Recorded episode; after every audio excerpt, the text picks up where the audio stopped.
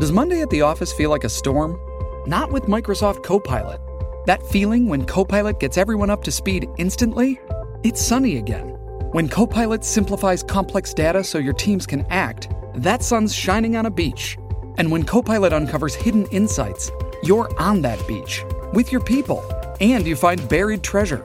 That's Microsoft Copilot. Learn more at Microsoft.com/slash AI for all. Judy was boring. Hello. Then Judy discovered ChumbaCasino.com. It's my little escape. Now Judy's the life of the party. Oh, baby, Mama's bringing home the bacon. Whoa, take it easy, Judy. The Chumba life is for everybody. So go to ChumbaCasino.com and play over 100 casino style games. Join today and play for free for your chance to redeem some serious prizes.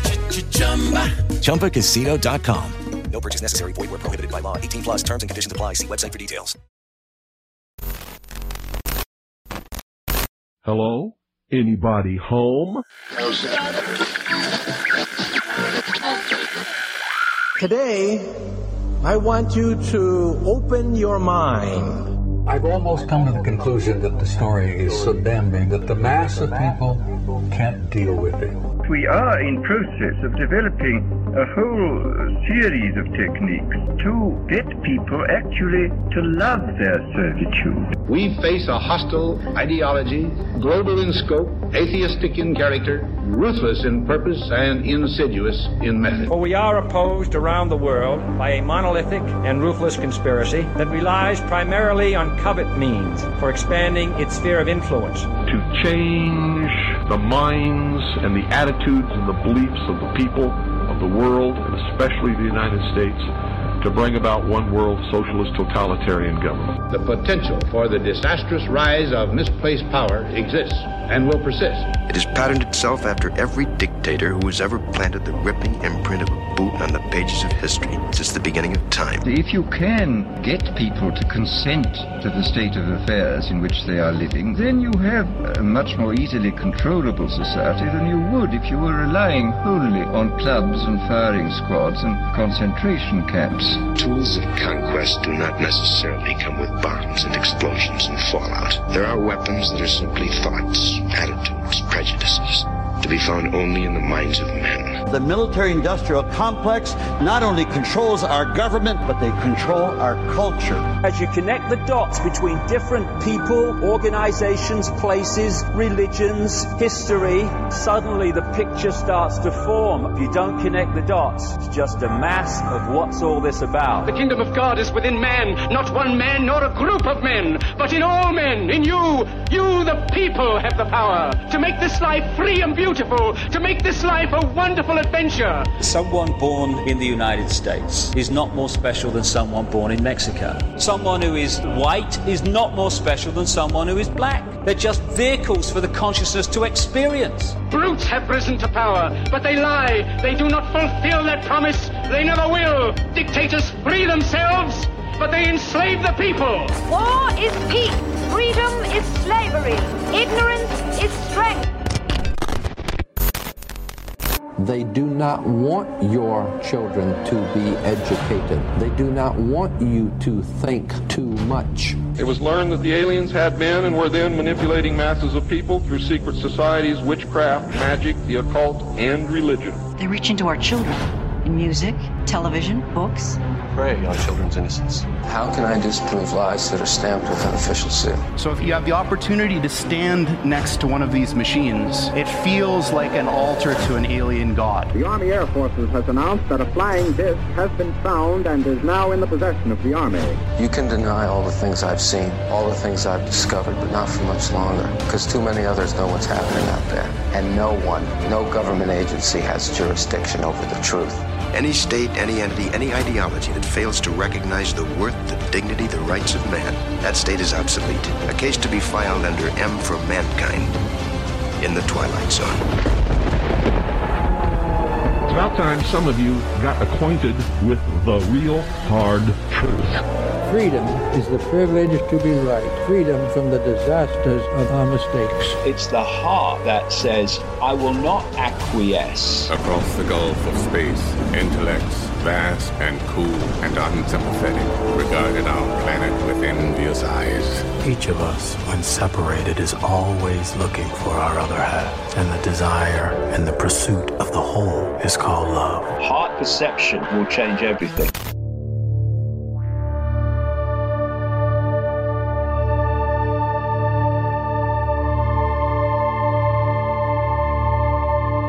Broadcasting from the Sonoran Desert in the great state of Arizona, I'm Ryan Gable, your host, and this is The Secret Teachings Radio.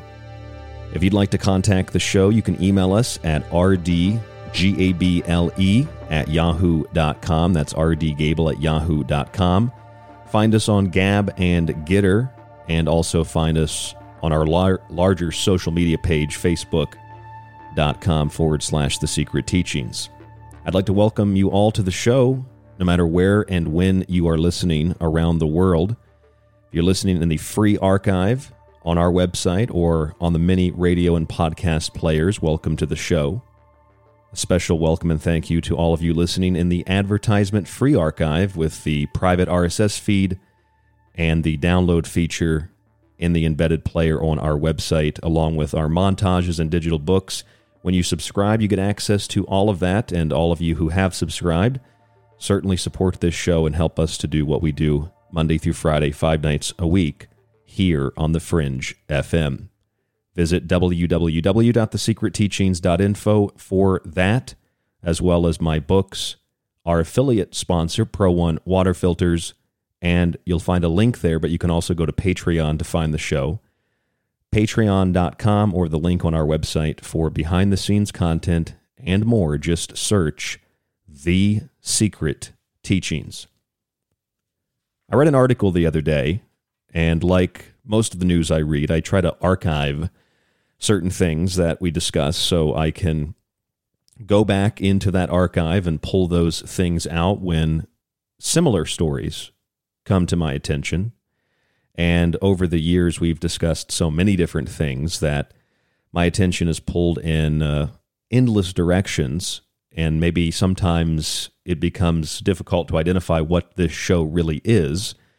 Obviously, we discuss things that are so widely separate from one another that are interpreted as political, as occult, as paranormal, as fringe. I try to look at them all as part of the same mixed bag that is our daily and yearly and lifetime experience, what we call life, all the things we interact with. I think there's a unification of all these different topics that we can bring together to give us a better understanding of what's going on rather than isolating everything to a paradigm of polarity, to a left right paradigm of politics, or to the very, very common fallacy of you're either with us or you must be our enemy.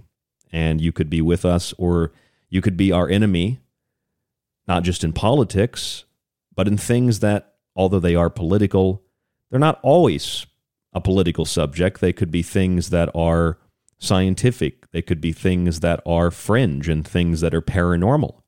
Paranormal investigators, they don't like you questioning what they investigate any more than Scientists like you questioning their findings or their theories. People that are interested in the occult likewise don't like you questioning those occult views and beliefs and their interpretations of the symbols and the archetypes any more than an archaeologist likes you to identify, you know, a flaw in their theory or another way to look at it. People don't like that. And I think that's because of ego. And uh, that's something that we all have. It's also a necessary part of what makes us human, but the, uh, the part and the process of uh, of the ego and the process of, of of evolving the ego and the self is part of the alchemical transformation that is, I think, one of the core pillars of this radio show. And what alchemy is is a spiritual transformation. It is the slaying of the beast and the overcoming of uh, excessive emotion and utilizing internal psychological and spiritual mechanisms to animate the physical world and to make the world a better place. And one of the things that inhibits that growth is when we are afraid of things. We watch the news, we listen to radio, we read books. I'm not saying these are bad things. I love reading. I'm saying when we read or we interact with things that scare us, when we're afraid of disease or we're afraid of climatic changes, it inhibits us from doing things that might actually make us healthier or might actually make our environment safer. And perhaps we might not suffer the same kind of destruction from climatic changes if we were to just calm down and take a deep breath. I saw this article that I've been saving, and it's all about the United Nations and their governmental panel, their intergovernmental panel on climate change. And I want to read to you the first two sentences of this article. It was published on March 9th by the USA Today. And here's what it said People are dying from more intense heat waves, hurricanes, and flooding. Forests are disappearing because of worsening wildfires, droughts, and pest invasions. Rising sea levels are basically destroying coastlines, communities, ecosystems, etc.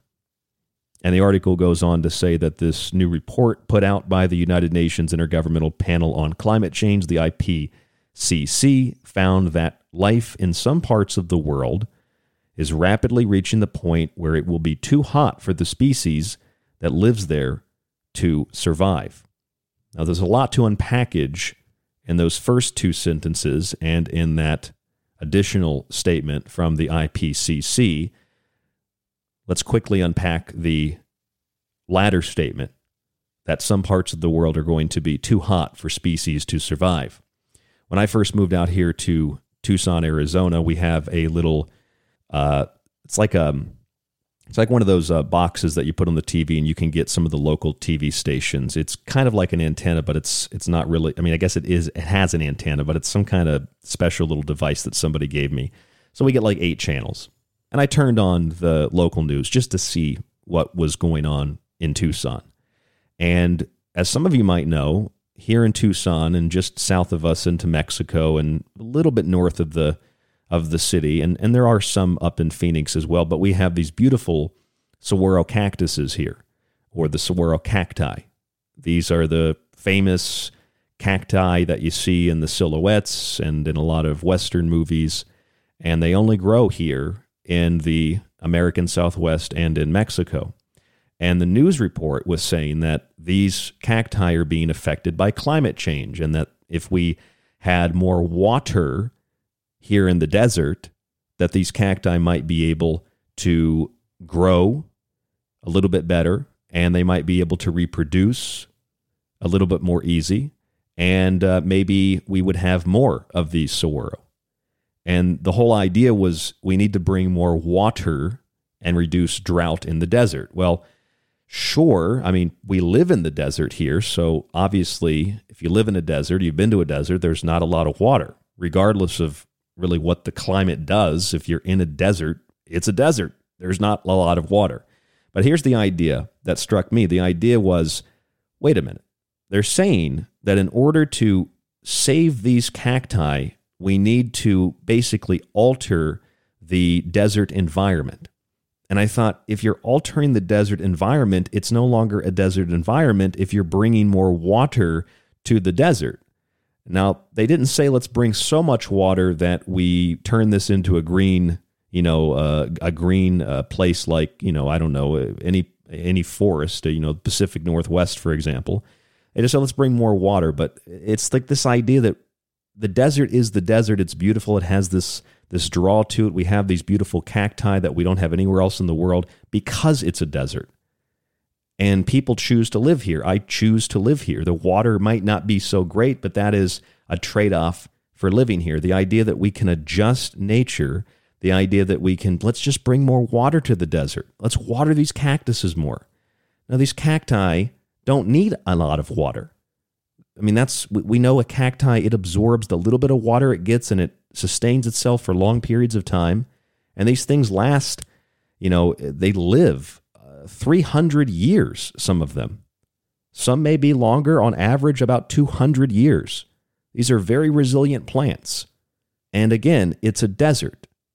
And this is what I call situational bias. If you're in your car and it's really hot and you hear a news report, and that news report says, hey, look around you. Don't you feel that heat? This is global warming. And the same thing if you were in a car and it was really cold and snowing and you heard a news report that said this is global cooling. I mean, your situational bias confirms that. We're in a desert, it's hot, it's dry. It must be climate change. We're in a car, it's hot. I'm sweating. Even with the AC on, it must be climate change. Hey, it's cold, it must be climate change. Now, the other thing that I want to unpack is the first statement in that article. People are dying from more intense heat waves, hurricanes, and flooding. Forests are disappearing because of worsening wildfires, droughts, and pest invasions. And of course, there are rising sea levels. Let's unpack all of those things real quick. Number one, sea levels have risen about one foot since around the midpoint of the 1800s. That's a really important piece of information that we should have if we're talking about sea levels rising. Sea levels have risen in the past 150 years, and we've only been engaged in, I would say, excessively or aggressive industrialization for a little bit less than that. So the sea levels have risen with or without human activity. And we have adapted to those sea level rises. And as sea levels might rise a little bit here or a little bit there. Does Monday at the office feel like a storm? Not with Microsoft Copilot. That feeling when Copilot gets everyone up to speed instantly? It's sunny again. When Copilot simplifies complex data so your teams can act, that sun's shining on a beach. And when Copilot uncovers hidden insights, you're on that beach with your people and you find buried treasure.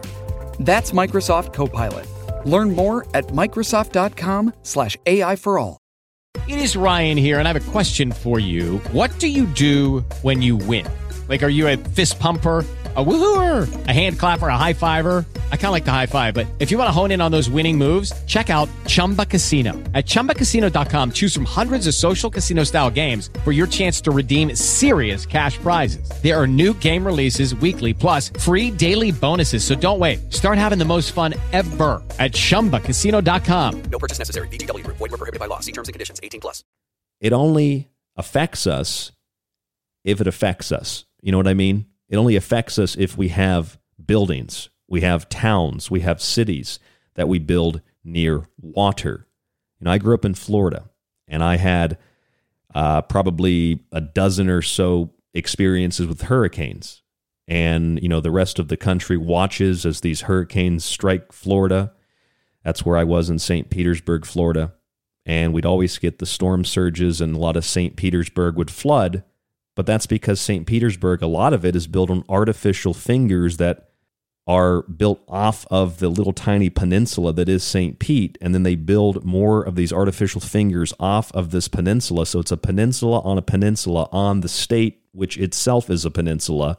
And it's basically in the Gulf of Mexico. And then people honestly wonder why did my house flood when there was a storm surge? Because you built your house literally on artificial land in the ocean.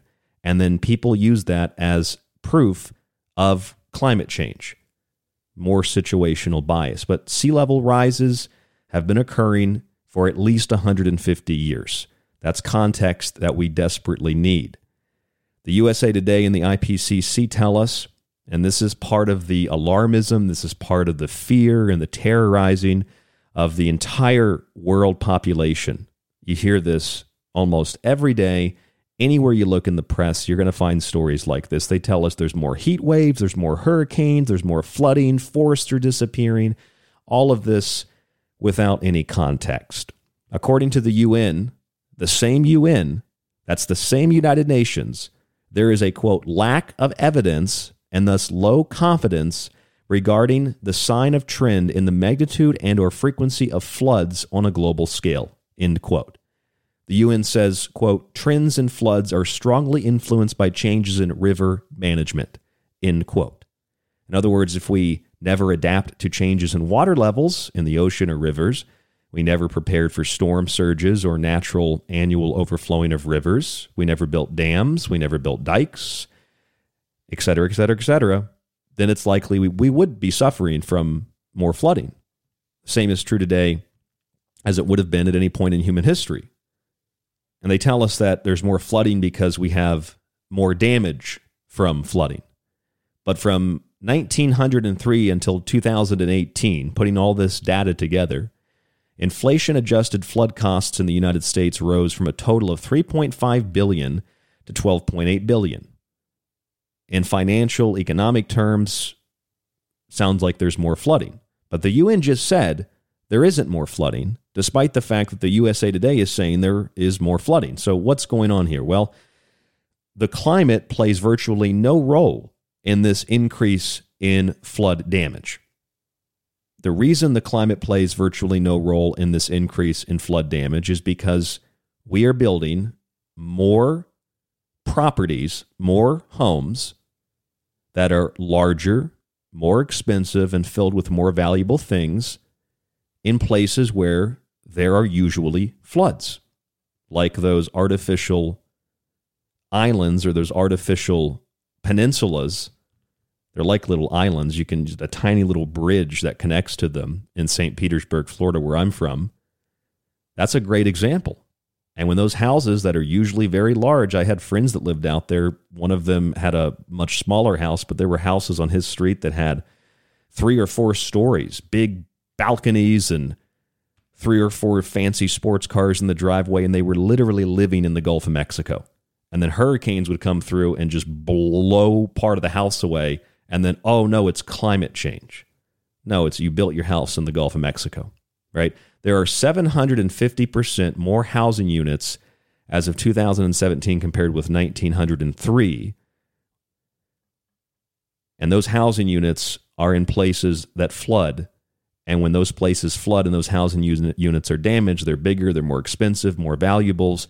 That's why we've seen an increase in flood damage.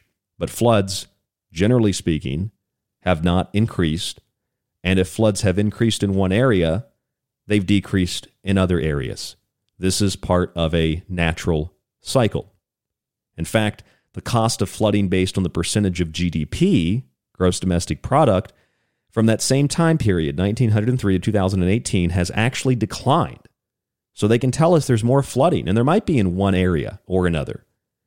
We might have a lot of attention focused on one area or another, but in reality, there's actually less damage done in terms of GDP, even though there's more damage done to individual expensive houses.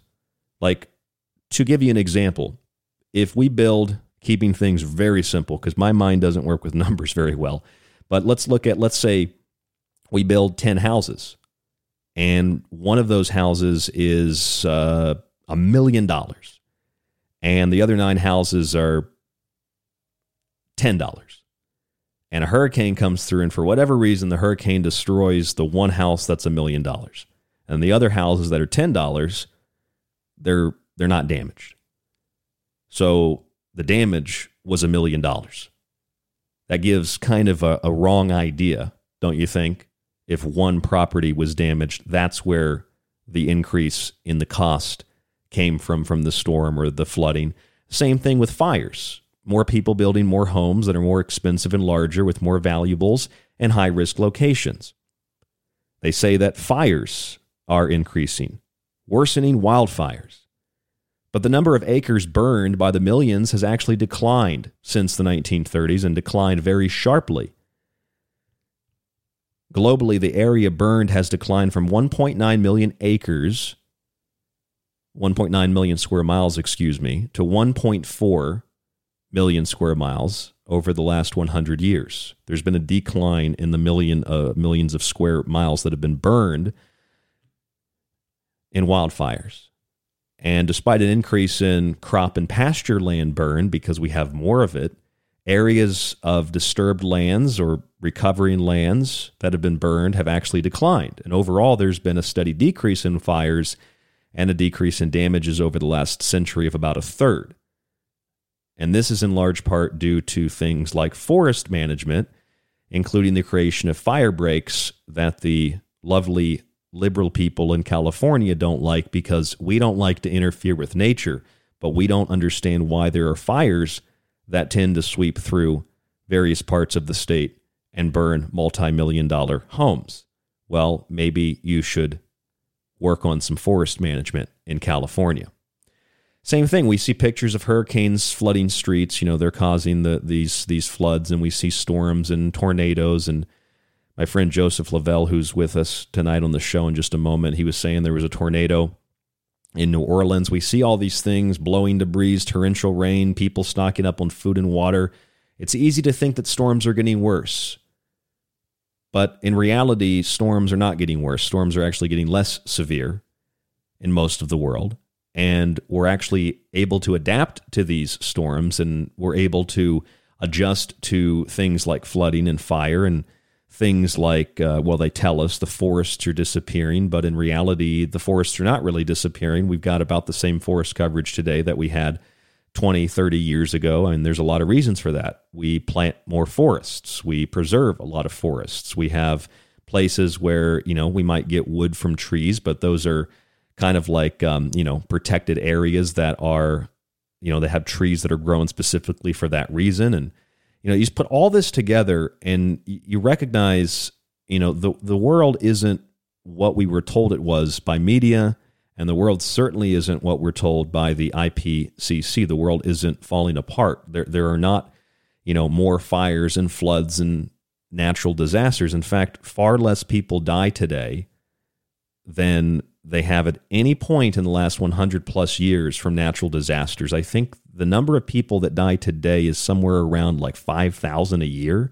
It might have been 3,000 last year.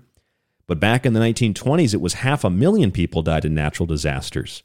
You'd think with climate change, we'd have more people dying, but we actually have less people dying. The reason for that? Because humans adapt, because humans innovate, because humans use their knowledge and their wisdom and their intuitiveness, and we adapt to these environmental changes, whether they're natural or maybe even if they are man made. We've had a reduction in climate related deaths. We've had a reduction in so many of the bad things and an in uh, an increase in so many of the good things, like CO2 has actually made the world a greener place. CO2 actually prevents plants from losing water, therefore preventing droughts. And when we have droughts in some places that are increased and we focus on that, droughts in other places because of precipitation change, those droughts can actually end. We need to obtain some perspective on this because if we don't, we're going to make, as we already are, a lot of really bad decisions and spend a lot of money, trillions and trillions of dollars that could be used for other beneficial things in the process. And that's going to make the world a much worse off place. And part of that is something that we're all feeling right now the increase in gas prices. And we're told if we just switch to electric, the world will be a better place. And we will save all this money and we will be able to have a cleaner environment although we have less pollution today than we did 10, 15, 20, 30, 40, 50 years ago. Less sulfur dioxide, less things in the atmosphere that are man made pollutants and toxins. Tonight, we're going to talk about fossil fuels and the idea that switching to electric can be the solution to all of our climate problems, when in fact, switching to electric might actually make the problem worse. We're going to talk with our good friend Joseph Lavelle tonight here on The Secret Teachings about electricity and the switch to this so called renewable energy in these electric vehicles. I'm Ryan Gable. This is The Secret Teachings. Stay with us. Joseph when we come back. It's The Secret Teachings Radio, one of the homes of the original Super Bowl analysis, exclusively airing on KTLK Digital Broadcasting, The Fringe FM. The Secret Teachings is finally available on nearly every podcast platform, from Apple to Spotify and Podcast Addict. Also available is The Secret Teachings Weekends, our one hour Saturday morning show. Search the name and start listening today for free. But if you want to avoid those annoying ads, head on over to thesecretteachings.info and subscribe to the ad free archive. It's got old shows, new shows, and you can also download Ryan's digital books. Subscribe today. What are you waiting for? The end of the world? If you enjoyed the secret teachings and want to hold years of my research in your hands, visit our website and grab physical and digital copies of my books. Occult Arcana will introduce you to sacred myths, folklore, magic, theology, and alchemy. The Technological Elixir will take you from transhumanism and AI to black goo and UFOs. And Food Philosophy might just change your mind about what we call food, germ theory, and geoengineering. Remember, shipping is always included with the books. Visit www.thesecretteachings.info and get your copy today. The Secret Teachings is now on Gab and Gettr. Search Ryan Gable on both to find the show or stick with The Secret Teachings in the metaverse.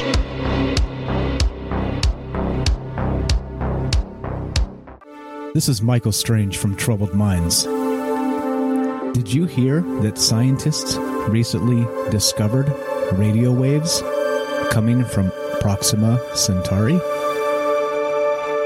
Well, I cannot confirm nor deny. We are broadcasting from that neck of the woods.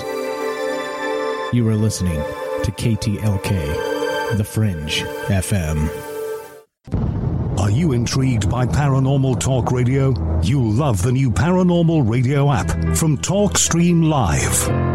You'll find a great selection of talk shows covering UFOs, ghosts, strange phenomena, and much more. Download the Paranormal Radio app now and start listening to the very best in paranormal talk entertainment, including the network you're listening to right now, the Paranormal Radio app. Free in Google Play and the iOS App Store. Hello, folks. This is Jordan Maxwell. My website is jordanmaxwellshow.com, and you're listening to The Secret Teachings with your host, Ryan Gable. Do you have everything you need to explore the secret teachings? I've got my secret socks on, and my secret TV, and my secret TV channel. Looks like SpongeBob's ready. Are you? Hey, this is Charlie Robinson, and you are listening to The Secret Teachings with Ryan Gable. This is David Icke from davidicke.com, author of The Phantom Self and The Perception Deception, and you are listening to The Secret Teachings with Ryan Gable.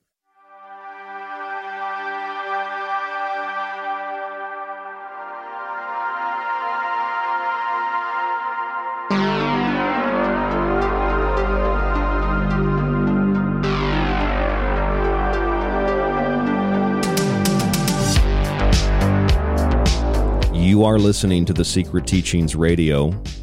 I'm your host, Ryan Gable. Thank you so much for joining us this morning, this afternoon, tonight, whenever and wherever you are listening around the world. We'd also like to welcome new listeners on KPFV 98.1 in Pahrump. Going to be playing the Secret Teachings. I want to thank them for that and welcome any new audience members there in Pahrump. Again, this is The Secret Teachings, and I am your host, Ryan Gable. Tonight, fossil Fools. It's electric. We have this idea that we can switch to electric everything, and this will save the planet. Now, there's a lot to unpackage there. We're not going to do it all tonight because we don't have time. Lucky Land Casino asking people what's the weirdest place you've gotten lucky? Lucky? In line at the deli, I guess? Aha, in my dentist's office. More than once, actually. Do I have to say? Yes, you do. In the car before my kids' PTA meeting. Really? Yes. Excuse me, what's the weirdest place you've gotten lucky? I never win and tell. Well, there you have it. You can get lucky anywhere playing at LuckyLandSlots.com. Play for free right now. Are you feeling lucky? No purchase necessary. Void where prohibited by law. 18 plus. Terms and conditions apply. See website for details. Hello, it is Ryan, and I was on a flight the other day playing one of my favorite social spin slot games on ChumbaCasino.com. I looked over the person sitting next to me, and you know what they were doing? They were also playing Chumba Casino. Coincidence? I think not. Everybody's loving having fun with it. Chumba Casino is home to hundreds of casino-style games that you can play for free anytime, anywhere even at 30,000 feet. So sign up now at ChumbaCasino.com to claim your free welcome bonus. That's ChumbaCasino.com and live the Chumba life. No purchase necessary. VGW. Void prohibited by law. See terms and conditions. 18 plus. But we need to think about what it means to switch to all electric. In fact, when we tend to do things that are supposedly for the environment or for the betterment of mankind, what ends up happening and psychologists have a name for this, is we get this rebound effect. In fact, it's estimated about 59% of all emissions carbon dioxide emissions that you prevent by doing the right thing actually get spent on other things. In other words, when you stop your life and you try to do the right thing, you go out and you get a bamboo toothbrush and you go out and you get an electric car. People develop this sense, and psychologists have a name for this as well, of moral licensing. That because you did something good, you have a license to do something not so good. Basically, people feel morally superior and virtuous for doing things that are supposedly better for the environment. We also know that people who donate to charity, honestly, are the least likely to say that they donate to charity. And the people that don't donate to charity are the people that are more likely to say that they do donate to charity. And the same thing is true when you apply that to Democrats and Republicans. Democrats are much more likely to tell you that they're doing things for the environment, that they're working for the betterment of, of nature, that they're donating to charity, and yet they don't do any of these things, or they only do things that make their lives better and they don't think about other people. And that's really, you know, at the core of the whole climate change discussion is we have to help poor people. Uh, they're going to be affected more than anybody else. We have to help minorities because we need climate justice. But in reality, some of the poorest parts of this planet Africa in particular, which, if climate change is a real thing as we're being told, is going to be devastated by climate change over the next hundred years. But devastation is probably too much of a, of, of a strong implicating word. They'll feel some effects, but if they don't get themselves out of poverty or we don't help them get themselves out of poverty in some way, then they're going to feel climate change in a much more dramatic way than if they otherwise had acquired some more wealth and were able to innovate and adapt to changes in the environment, which is what wealthy nations can do. So, you know, when you have this idea that we can simply switch to electric cars and the problem goes away, or we can simply switch to eating lentils and the problem goes away, I think we're really missing the point. And that is something that's now a viral meme all over the internet this article from Bloomberg about inflation. It says inflation stings most if you earn less than $300,000. Here's how to deal with it. And they give you a list of, of ideas here on how to deal with it. And I want to bring my friend on here, Joseph Lavelle, to talk with us about this subject. Joseph studies economics, and he has a pretty good understanding, far better than myself, of uh, electrical vehicles that we're going to be focusing on tonight and this idea of renewable energies and, and what that can do for us. Uh, Joseph, how are you? Good. How are you doing, Ryan? I'm doing fantastic. Did you read this article from Bloomberg? I had not read it yet, but it sounds pretty insane let, let, let, me share this with you and then let me share this with the audience of, of what exactly is this Bloomberg article telling us to do. It was written by Teresa Ghilarducci, and uh, she's writing for Bloomberg, one of the richest men in America who has, I think the last time I checked, 13 mega mansions. So he gets 13 mega mansions, and his newspaper magazine says that you should do the following if you're having trouble paying your bills here are some of the things that you can do, Joseph. You can take public transportation. And if things are really expensive at the pump for a long period of time, you should consider selling your car, getting rid of your car. You don't need your car. You can take the bus. You might have to wear a mask, but you got to take the bus because you just can't afford gas anymore. Just sell your car. You could also choose lentils and beans over meat. Personally, I've got no issue with that, but I don't think I should be taking meat out of the mouths of other people. I think people should have a right to choose what they're consuming. And when we talk about things like, you know, meat consumption and uh, ending meat consumption to save the environment, people often forget that if we're talking about carbon emissions, we're talking about a very sl- small, slim slither of an individual's overall carbon footprint we're not talking about removing half their carbon footprint, as a lot of vegans believe or vegetarians believe. We're talking about removing a small, slim slither of their food carbon footprint, which is a much tinier segment and much tinier percentage. We're talking in, you know, almost random numbers here, insignificant numbers, but this is what we're being told to do. Sell your car, take public transportation, eat lentils, and of course, if you have a pet, you might want to consider those costly medical needs and not paying them and letting your pet die. So, this is what we have, Joseph. We have sell your car, take public transportation, eat lentils, and if your pet is a little sick, feeling under the weather, just let them die because you don't have enough money to take care of your pet. I mean, this doesn't sound like it has anything to do with the environment. It sounds like elitists preaching to the rest of society on how they should live and how Bloomberg can have 13 houses, but how you should kill your dog and eat lentils to save the planet. This is a little bit megalomaniacal. Right, and isn't it wasn't the point talking about how to deal with inflation, not really dealing with the environment? Well, precisely. And then they weave that in, right? They weave in right. the environmental angle, just like with Ukraine. In fact, I still have the meme on my computer. I don't know if you heard me read this before. It says, yes, gas prices are high, but hey, we can choose to travel less. We can choose to carpool, bicycle, walk, and take public transportation. Ukraine cannot. I don't know what that means because I've seen plenty of Ukrainians bicycling and, you know, driving cars in the middle of all of this. And basically, what they've done is they've just recycled climate propaganda for war propaganda and they're using that for now inflation and gas price propaganda. It's the same propaganda, whether it's the environment, inflation, or war. The solution to everything. We can stop Putin, we can fight back at the pump, and we can save the environment if we just eat lentils and sell our cars. It's the same argument every single time we turn on the news. I'm wondering where that argument's coming from. Yeah, it sounds like somewhere beyond the boundaries of the United States for sure.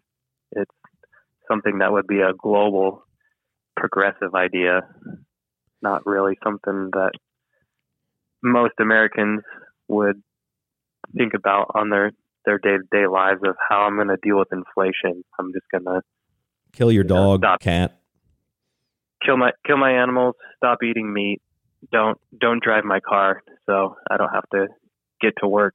I'm just going to hunker down. Basically, inflation is too bad, so let's have a a monetary lockdown of America rather than a health lockdown of America. This is the next phase. As we said before, it is a pivot from a pandemic, a pandemic pivot, to a geopolitical pivot and an economical pivot that will then, of course, it's all interconnected and like a revolving door will pivot back around to potential so called outbreaks of disease. And it'll just be a usage of disease and war and economic issues that will slowly bring us into the Great Reset that doesn't exist. But I do have a copy of Klaus Schwab's book here called COVID 19 and the Great Reset. And that is what this is all about because they tell us on the WEF's website you're going to eat less meat, you're not going to have a car. You're not going to own much, but you're going to like it. And that's what this is all about. It doesn't matter if it's war, it doesn't matter if it's inflation, gas prices, or it's climate change. It's the same argument, it's the same talking points. And I think that that is a really obvious thing by now. I, I wish more people could see how these talking points are the same across a, a, a seemingly vast spectrum of different topics and different events and, and different things that we experience in our daily lives. It's the same talking points. It's coming from the same place. Exactly. And you have different agencies like the International Energy Agency, the IEA. They just put out a press release on, I believe it was March 18th, outlining a 10 point plan to cut oil use. And they say that developed economies, so advanced economies, because we can afford it. You know, these developing economies, they can continue to use fossil fuels and continue to use oil. But they put out this 10 point plan. What was interesting to me, caught the eye of a lot of other people too, was point number three. They propose car free Sundays in large cities. So I did the math on this proposal here. They say that it would save, oh, what was it? It was 0.4 million barrels per day if you eliminated just one day of driving. So that's across all of the advanced economies in the world, so mostly Europe, United States. So if we divide 0.4 million barrels per day into the 45 million barrels per day that advanced economies use in the world, you get 0.9% of all oil use. So if you if you extrapolate that out to a full week, just eliminate cars completely, all it's going to do is eliminate 6.3% of advanced economy oil use, which ultimately is only 2.8% of the entire world oil use. If you had everybody in all the wealthy nations across the world completely stop driving their fossil fuel cars. And this would. Not to, I'm sorry, go ahead. oh, I was just going to say, not to mention, if you switch to electric, you're still using fossil fuels to produce all of the components that go into that. Yes, and we're going to discuss that in detail tonight as well. Again, the show is Fossil Fools. I'm Ryan Gable. This is The Secret Teachings. We have Joseph Lavelle with us tonight to discuss these things. And you're right. I'm glad that you did the math on that. It is such a small percentage. This is where we get into, I think, a fallacy and, and we miss a lot of context because people will talk about how if we do this with cars, if we do this with planes, if we do this with meat, if we do this with maybe getting rid of our animals, all these little percentages that we can chip away at the oil usage and fossil fuels and carbon emissions, we could maybe, you know, stop global warming. But the if the thing is, you know, if you think about it for a minute, what we're basically being told is you can't drive anymore, you can't fly anymore, you don't have access to eat what you want to eat despite the abundance of food in the world. You can't even have a pet, a companion anymore because that's bad for the environment. This is basically taking humans back to the Stone Age and eliminating any kind of economic development, which leads us to a position where we are able to innovate and we're able to adapt and we have the wealth to educate ourselves and to create new technologies and uh, new medicines and to make the world a better place. That's what wealth does. But if we stop that progress, then what happens is society grinds to a halt, everything economically collapses, people starve to death, and the few people that, like Bloomberg, who get to have mansions and boats and lots of cars, they get to keep living and eating the meat, just like V for Vendetta. He got the butter, the real butter from Chancellor Sutler's supply train. The Chancellor still gets to eat real butter.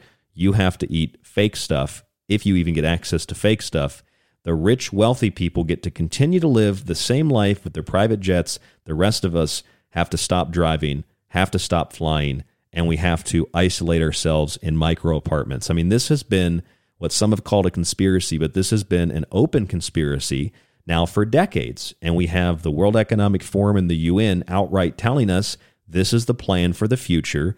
And we always wondered, how is this going to be rolled out, Joseph? How are they going to get people to stop driving cars? People love cars. We got so many TV shows about cars from the old, you know, Pimp My Ride with, I think it was Ice T to all the, you know, the Top Gear and all these TV shows people love. And people love fast cars and movies and they work on their cars. But how are we going to get people to stop driving? Well, let's just incrementally introduce the idea that maybe if gas is too high, sell your car eventually, but in the meantime, just don't drive on Sundays. I mean, I would imagine the economic, you know, impact from that would be far worse than the reduction of a few million barrels of oil.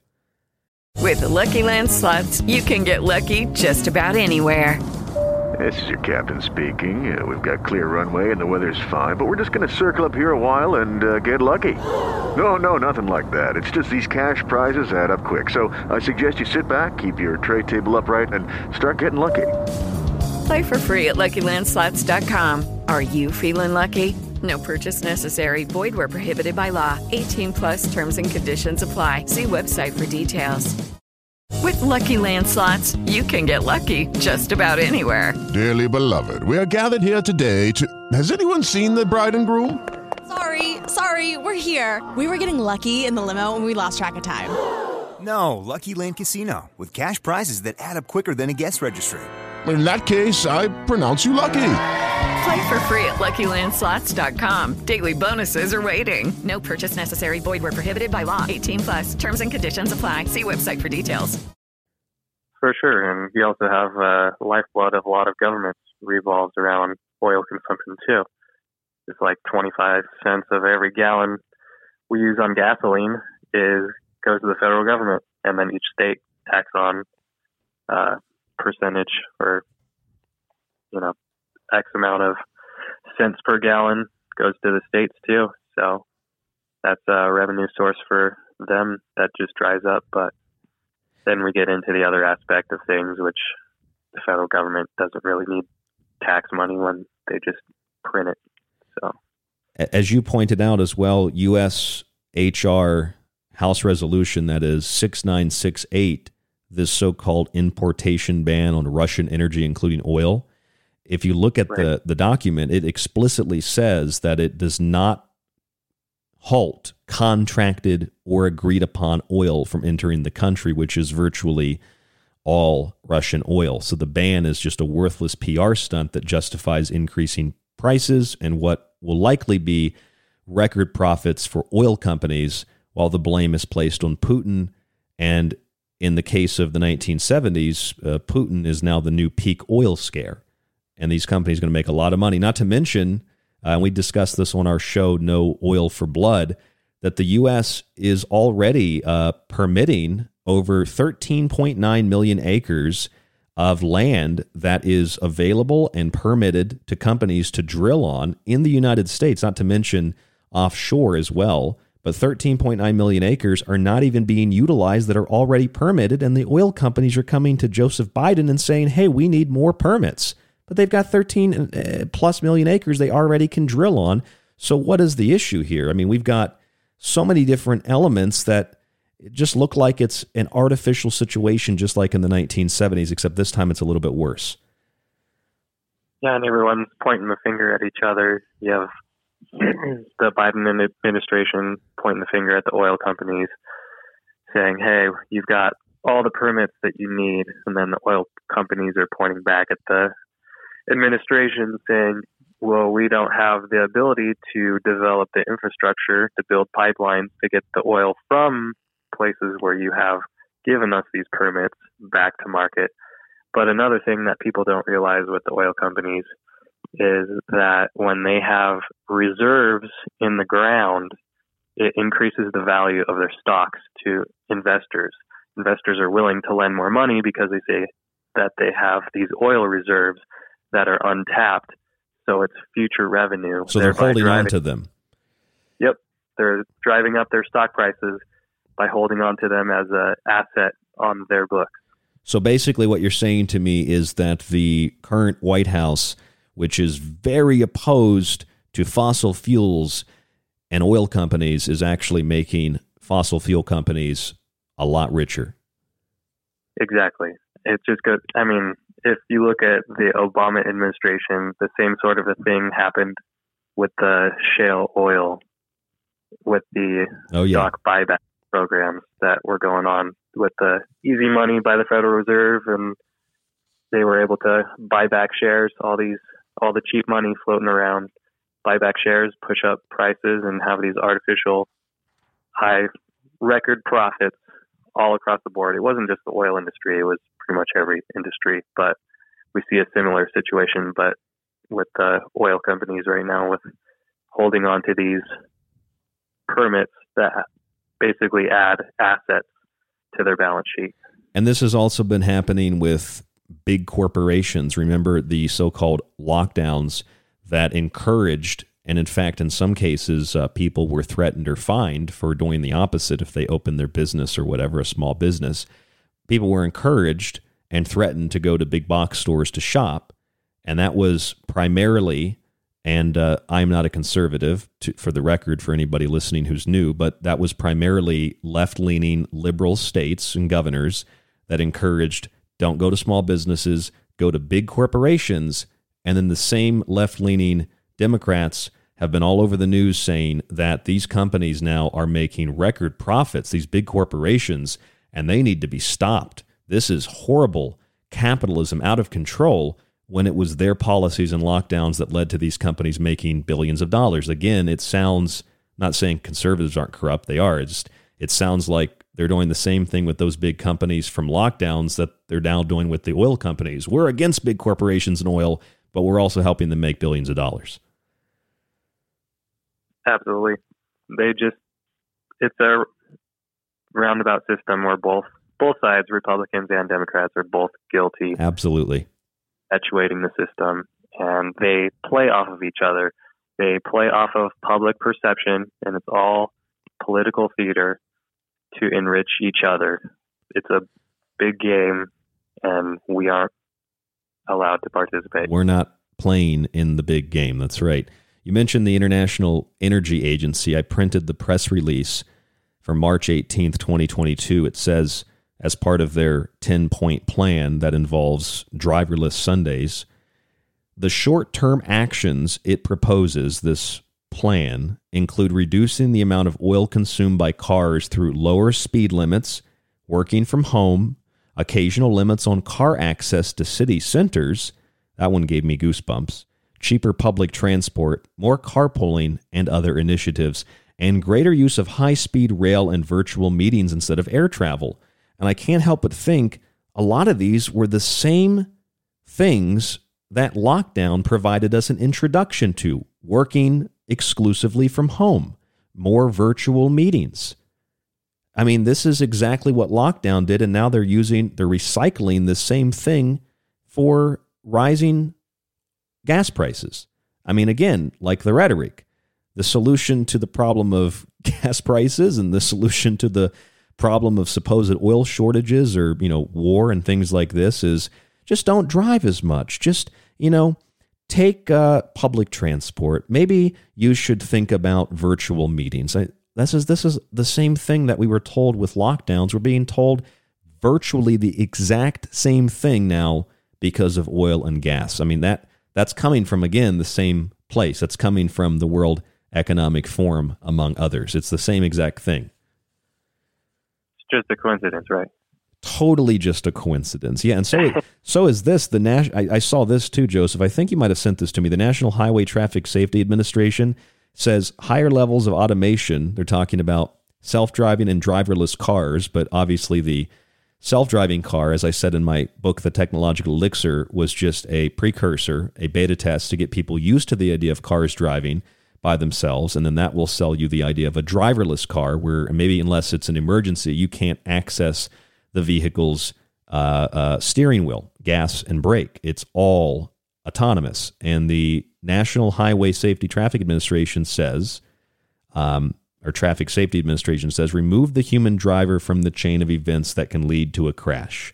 Just remove the human from the car entirely. So if you do want to drive, if you can afford to own a very expensive electric autonomous vehicle, it will decide where you go and when you go there. It's kind of like that old idea in Soviet Russia, car drives you. Yes, this is the new model and the new paradigm. In the Great Reset, car drives you. You don't drive car, Joseph. No, not at all. And it seems unfathomable to a lot of us right now, but all of this is being done in a progressive manner to get these younger generations accustomed to these new ways of operating. Masks will be normal, driverless cars will be normal, and you will like it. You'll and be happy. You will like it. Yeah. You, you don't know any different. That's what a uh, an article I read on a show. I think it was last week. It's from the UK, and it said that you will uh, you will own no car, and uh, you'll be happy about it. And I thought, is did Klaus Schwab write this article? Now let me check on it. It was some female reporter, and uh, she probably was working for the World Economic Forum, and uh, it just outright used the talking point that apparently doesn't exist, but mainstream media is using it to tell you you won't own any vehicle go ahead and sell the vehicle and you'll like it. I mean, you know, there's a couple of things here too. It's like the idea that we should just forego medical treatment for a pet. A lot of people in conservative and alternative media say, "Hey, they're telling you to kill their kill your pet." I'm not really telling you to kill your pet. They're just saying, "Well, maybe just think about it. It's too expensive. Just let your dog or your cat die. They've suffered long enough. You can't afford the medicine." But that is the beta test. That is prepping you for a year, 2 years from now when the next step is, well, we're going to ban the number of pets you can own and you have to register them to just control every aspect of your life. I mean, it's almost like an affluent version of, you know, in socialist countries, they don't have enough food, so they have to eat their pets. This is like an affluent version of that so, that form of socialism. This is we have some money so we can still eat. It's just really expensive, and we should just get rid of our pets by choice. We don't have to eat them. Let's just let them die. Right, and if you don't choose to because you love your pet, well, this puts it in the back of your mind. If you care about the climate, well, then maybe next time, you know, after your pet passes, you're not going to get another one. That's right. Because you about the environment. So it's a little insertion, it's a suggestion that people who buy into all of these talking points are going to basically take to heart and implement it themselves and think that it was their idea. You know, I'm not going to get another pet now because it's going to save the environment. It's I, I didn't kill my dog, but I'm I'm doing a good thing because I didn't kill my dog. I'm just not going to get another. No more one. pets. No more pets, Joseph. No more children. It's just it's destroying the planet. I mean, you shouldn't fly either. They say, uh, but here's the the statistical data on that: 4.5 billion people fly a year on average. And if you decided that all 4.5 billion people just wouldn't be allowed on a plane or by choice they chose not to fly, it's estimated that that would reduce the overall temperature over the next 100 years by 0.05 degrees Fahrenheit. Not a lot of temperature reduction for the amount of societal, civilized, and economic upheaval that never flying again would probably cause. I'm Ryan Gable. This is The Secret Teachings. Joseph Lavelle with us tonight to talk about fossil fools. This is The Secret Teachings. More after this. Stay with us.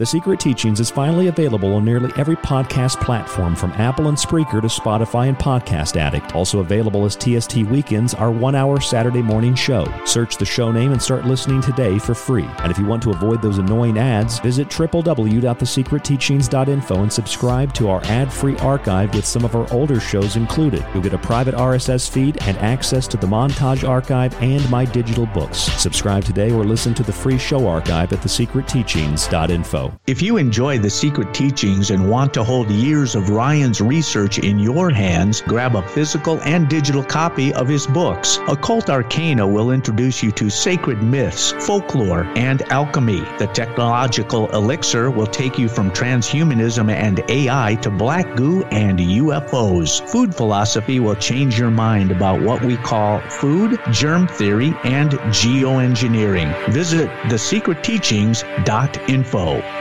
So, you love talk radio? Then you'll love TalkStreamLive.com. TalkStream Live is always on 24 7 with the best streaming talk shows. Find your favorite talkers and discover some new ones. It's free, readily available online or on mobile with any smartphone or tablet. Finding your favorite talk shows all in one place has gotten a whole lot easier. Just go to TalkStreamLive.com. Be sure to download the free apps from Google Play or the iTunes App Store.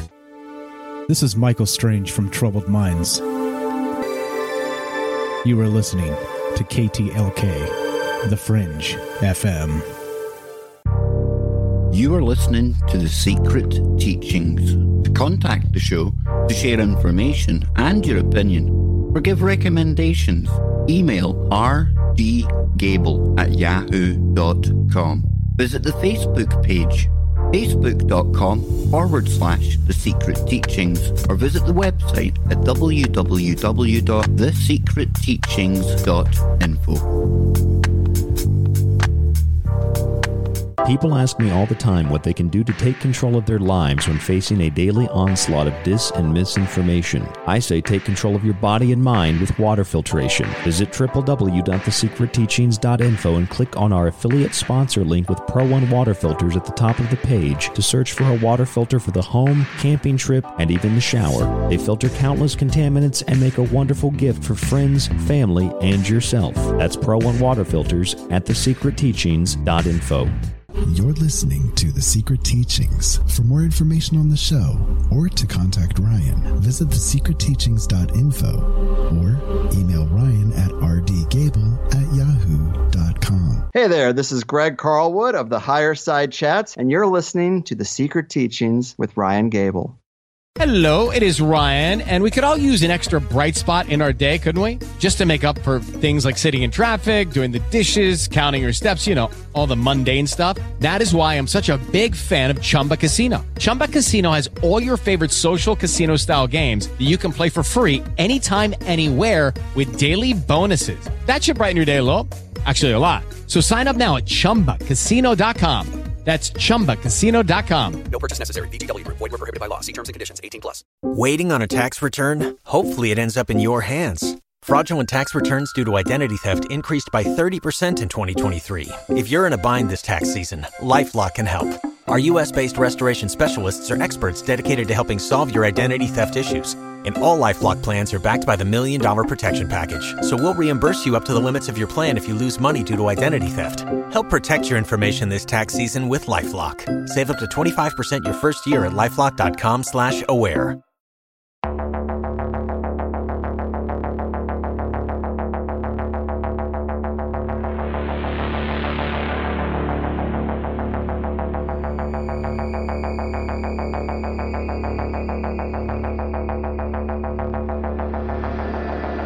Welcome back to the Secret Teachings Radio. I'm your host, Ryan Gable.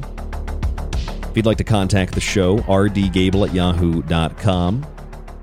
If you're listening on one of the many radio and podcast players, please leave us a review at the bottom of that player.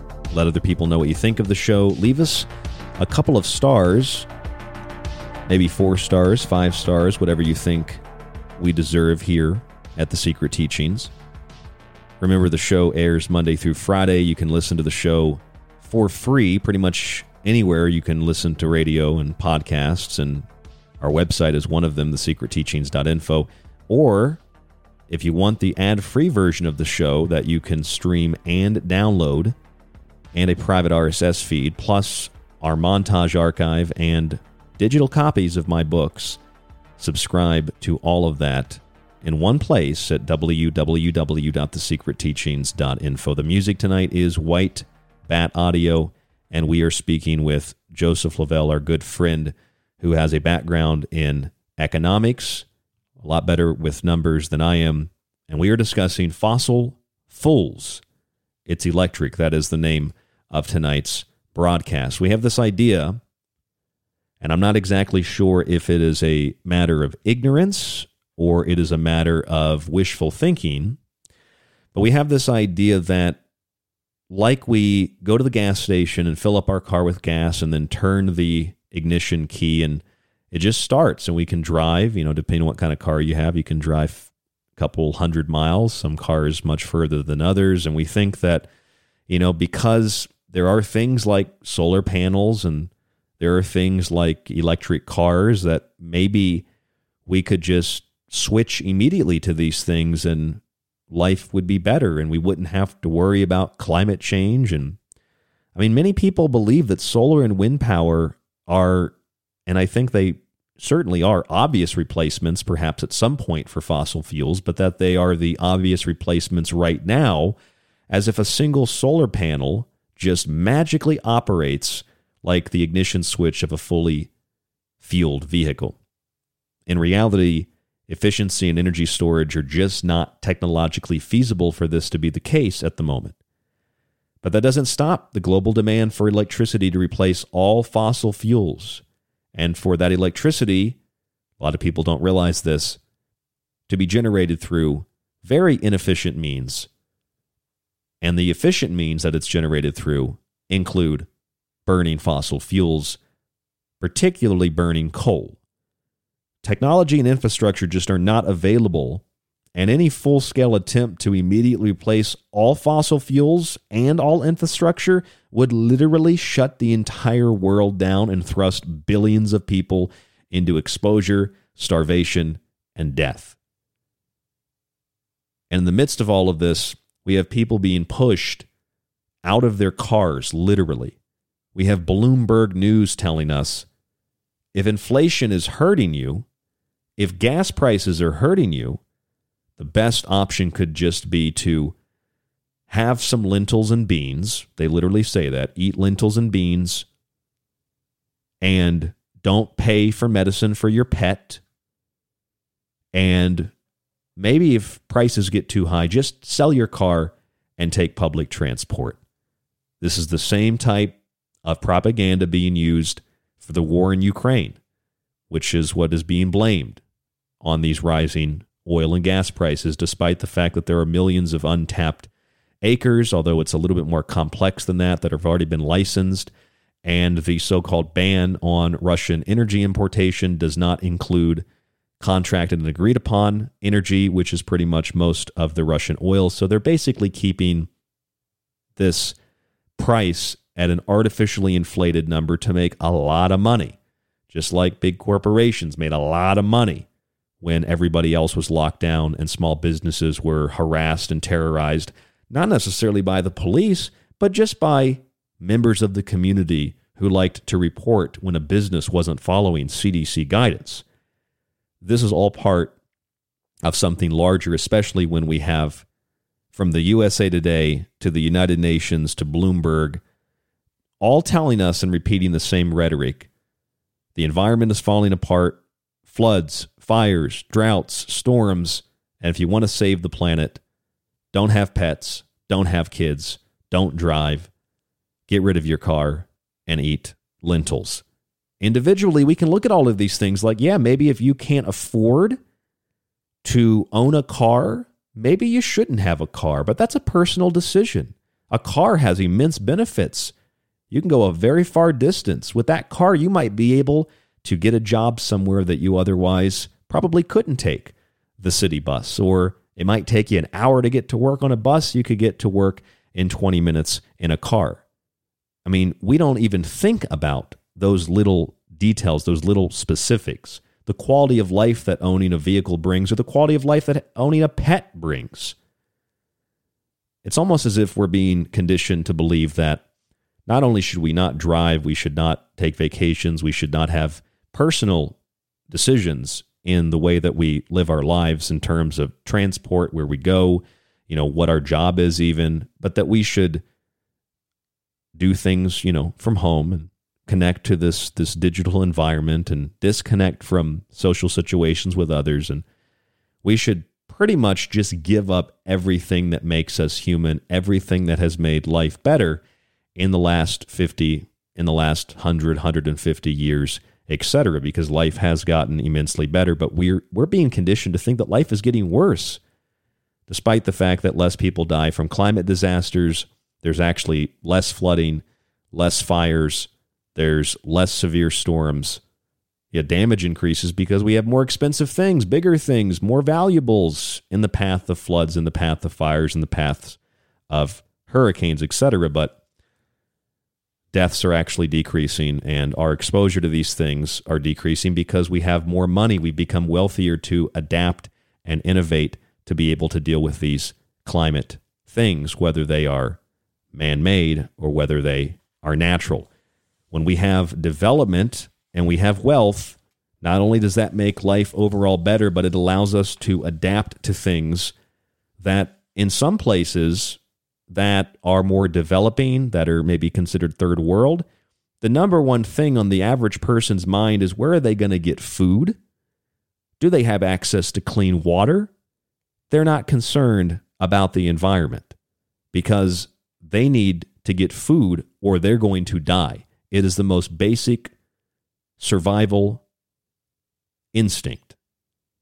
So it is incredibly arrogant and incredibly elitist to suggest that the rest of the world does not develop and the developed world stops development and we grind to a halt and then allow technocrats and billionaires like Bloomberg to decide where progress takes us next artificially. And it's not going to be taking us anywhere in our cars because we're being told by the National Highway Traffic Safety Administration you're going to be out of your vehicle. And the International Energy Agency and their 10 point plan, which involves no driving on Sundays, suggests the same thing that we experience with COVID lockdowns work from home, do everything digitally. They also say that we won't have access to city centers, you know, in cars on certain days. Uh, you know, cheaper public transportation. Just take public transportation. Wear a mask while you do it, of course, and reduce your speed so you can't go where you want to go as quick as you want to go within the speed limit. I mean, this is all just recycled propaganda and psych warfare. Tonight with us is Joseph Lavelle.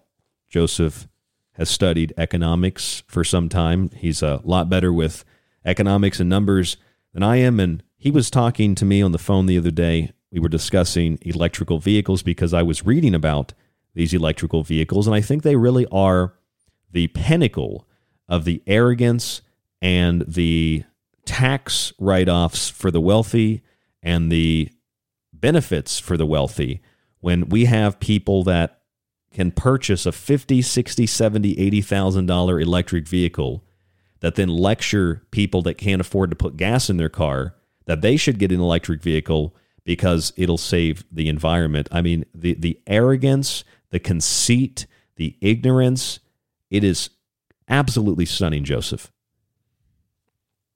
Absolutely. There's just no way that someone who's barely scraping a few bucks together to fill up their tank with gas could ever afford a electric vehicle. You have just the average household income in the U.S. is sixty-seven thousand dollars, and to basically spend your entire year's wages on an electric vehicle would be irresponsible to basically mortgage your future and your financial livelihood on something that is ultimately only going to, you know, 2.84% reduction in oil consumption. And that's assuming an electric vehicle doesn't use any oil in the production of that vehicle at all. I mean, electric vehicles have tires, which are made of oil. There's components that have to be mined. There's no such thing as an electric earth mover or tractor or all of these heavy equipment, machinery, mechanisms that have to be done to basically mine all of the heavy rare earth metals out of the ground. So just to basically say, oh, well, you're not able to afford an electric vehicle, then you can't you can't drive at all. You should have to stay at your house and work from home and not leave your house. Let's let's go back to the lockdowns for you. So basically, they market these cars as having zero emissions, but in reality, it's the exact opposite. You know, if you have a, a gasoline powered vehicle over its lifetime, when everything is factored in, and we've had these vehicles for a long time, and they've gotten immensely more fuel efficient, both because of the types of gasoline we use, the types of engines that have been built, and the cars obviously have gotten a lot lighter with different materials over you know uh, the last 50 years. You know, since the 1950s and 60s, they've gotten lighter, more efficient. So we've had a lot of investment in new types of technologies and and whatnot for vehicles. So when you factor all that in, the average car that is gasoline powered, Joseph, I found emits 34 tons of carbon dioxide. That's the production process, that's the ownership of the vehicle, etc., up until the point where the vehicle is no longer, you know, drivable. It varies per car, but on average it's 34 tons of carbon dioxide. We're being led to believe that electric cars produce zero emissions. But like you just said, I mean, the tires are oil, the earth moving equipment to to mine and to haul these materials that they have to you know dig out of the ground to make these cars and their batteries those aren't electric so there's emissions there when you factor all of that into the electric car equation An electric car doesn't emit zero emissions. It actually emits about 26 tons of carbon dioxide. Now, you can say, well, that's a lower amount than a gasoline powered car. And it is. But there's context missing because even though it's a 24% reduction in emissions, you have to factor in some other things that aren't factored into that equation overall. And that is, you usually can't drive as far. So you have to charge your vehicle, and that electricity is being produced through burning fossil fuels. When you factor that in, and you factor in that most people don't keep their vehicles more than you know the average person who can buy a car like this does not keep their vehicle for more than a couple of years before they trade it in. What that means is you're looking at about the same amount of emissions if not more considering that when more people purchase these electric cars and plug them into the electric grid that's more demand for electricity more fossil fuels burned, you end up with more carbon emissions from these electric vehicles because the technology is not presently there, and that is present in the price of these vehicles and the components in order for them to be accessible to the average person. And the battery life isn't as efficient. And there's a lot of other factors that go into this. But, but talk to us uh, uh about this uh, electric car scam and talk to us about these these emissions because overall it's a small reduction 24%, but that gets eaten up really fast when you factor in all of these other unfactored elements into the equation. Right. Uh, so basically, with work, like let's use trucks for example, you cannot defy the laws of physics. Work is a physics equation, it's force over distance, and you basically have to use the same amount of force over a certain distance to get the work done. So trucks are good for hauling things, uh, whether just people or if you want to haul, say, coal to a coal-fired power plant. Let's say, let's use a, a Ford F-150 as an example. They've got three different engine types you can choose from. Uh, you got the pure gas V6 engine, uh, the maximum towing capacity on that vehicle is 14,000 pounds. Then you have the hybrid truck. The maximum vehicle towing capacity is 12,700 pounds. And then you have the pure electric Ford Lightning coming out this year. Maximum towing capacity on that base model is 7,700 pounds. So the pure gas vehicle costs 39,000 pure electric costs forty thousand. So they seem pretty comparable until you start doing the math. So the pure gasoline vehicle gets 20 miles to the gallon in town, in the city, 26 on the highway, and the Ford Lightning it can get 230 miles on a charge. So basically, if you were to take its from the Bureau of Labor Statistics, 14.8 cents kilowatt per hour for electricity. It would cost you $18.75 to charge your vehicle to go 230 miles. Well, the V6 engine comes with a 23 gallon tank, so that allows 460 miles per fill up. So let's double the electric to get the same apples to apples comparison. So it's 3750 in electricity costs right now to have your electric truck charged, and it'll cost you 115 bucks to fill up the tank. So, well, what's the problem, Joe? 37 sounds a lot better than 115 dollars. Well, the problem comes when you need to get that work done. If you need that 14,000 pounds towing capacity, and you actually need that for work, or you need to actually move something, you can't again defy the laws of physics. You need to have that towing capacity. So the efficiency Otherwise, is greatly reduced. Exactly. Anytime you add any sort of weight, anybody who know, tows knows if you add any weight to a vehicle, like towing a trailer, hauling thousands of pounds in the back of your rig, you're going to drop that 20 miles per gallon in town dramatically. The same is true for electric. We don't live in some magical fairyland where you're going to get the 230 miles per charge. You got, I mean, these vehicles are pushed in places like California where people drive probably about 200 miles in a day going to and from work.